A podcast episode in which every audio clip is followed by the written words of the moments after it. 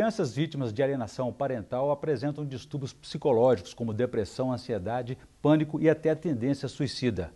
O que fazer quando um casal em conflito envolve os filhos na briga? A guarda compartilhada pode ser uma solução? Esses são os principais temas de hoje do Pensamento Jurídico, uma produção da Associação dos Magistrados Mineiros, a AMAGES.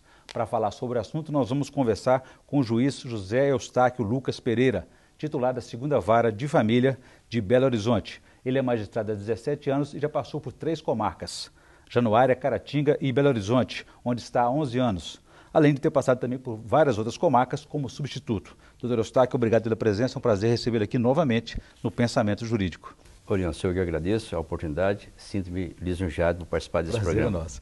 Nós teremos também no, dois quadros no nosso programa, que é o Pensamento Universitário, em que estudantes de Faculdade de Direito, hoje do Centro Universitário Newton Paiva, me ajudarão a entrevistá-lo. E o Pensamento Literário, o senhor fará indicações de leitura para os nossos telespectadores. Mas dando início ao nosso debate aqui, doutor Eustáquio, é, o assunto alienação parental veio à tona com muita força novamente aí, após a exibição dessa novela das nove da noite na TV Globo, Salve Jorge. O que, que a ser essa alienação parental, afinal? Então, a alienação parental, conforme bem enfocado pela novela é, do horário nobre da Globo, às nove horas, às nove da noite, né?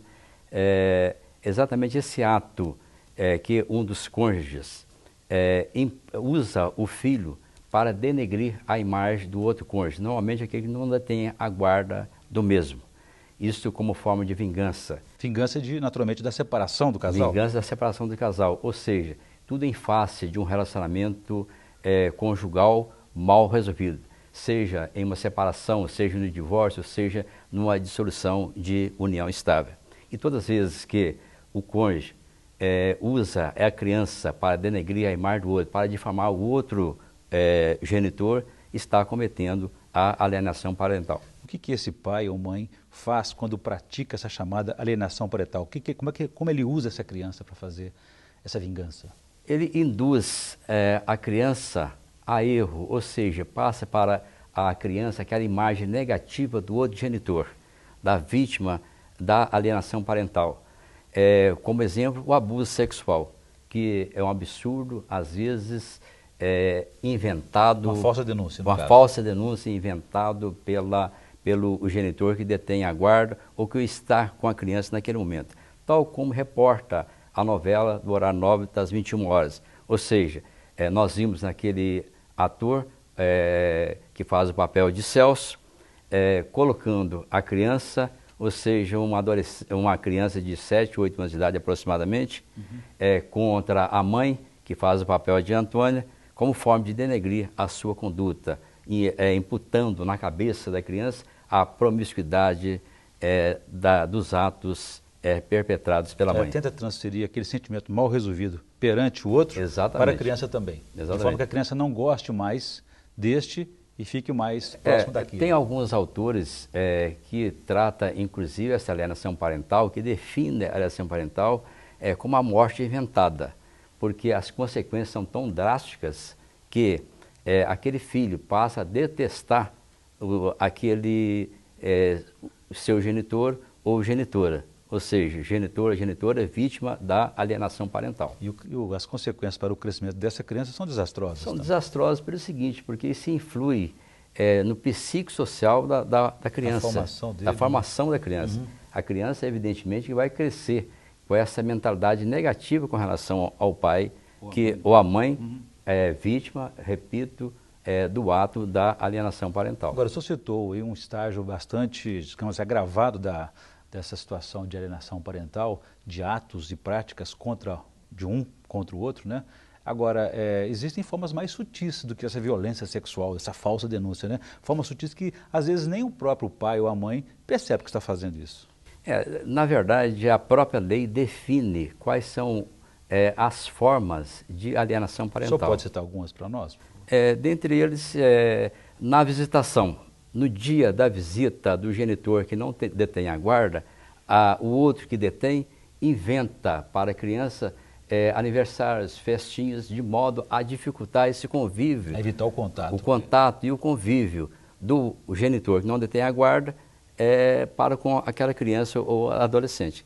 São inúmeras as formas de praticar essa alienação parental. Eu até cheguei a relacionar cruel, hoje. Eu já ouvi uma cruel, não sei se, se, se procede desse sentido, é quando a mãe ou o pai, nesse, nessa prática da alienação parental, por exemplo, chega a punir a criança porque ela às vezes voltou satisfeita e alegre do contato com o outro. Esse é comum, esse é comum. É comum, às vezes, é, o genitor é, que detém a guarda, é, quando a criança recebe presentes do outro que não detém, é, começar um a quebrar os, os, os, os, brinquedos, a quebrar os presentes, a danificar, a difamá-los, a denegri-los, entendeu? Alegando que isso não presta, foi um mau gosto do pai comprar aquilo para o filho, da mãe comprar aquele objeto para a filha.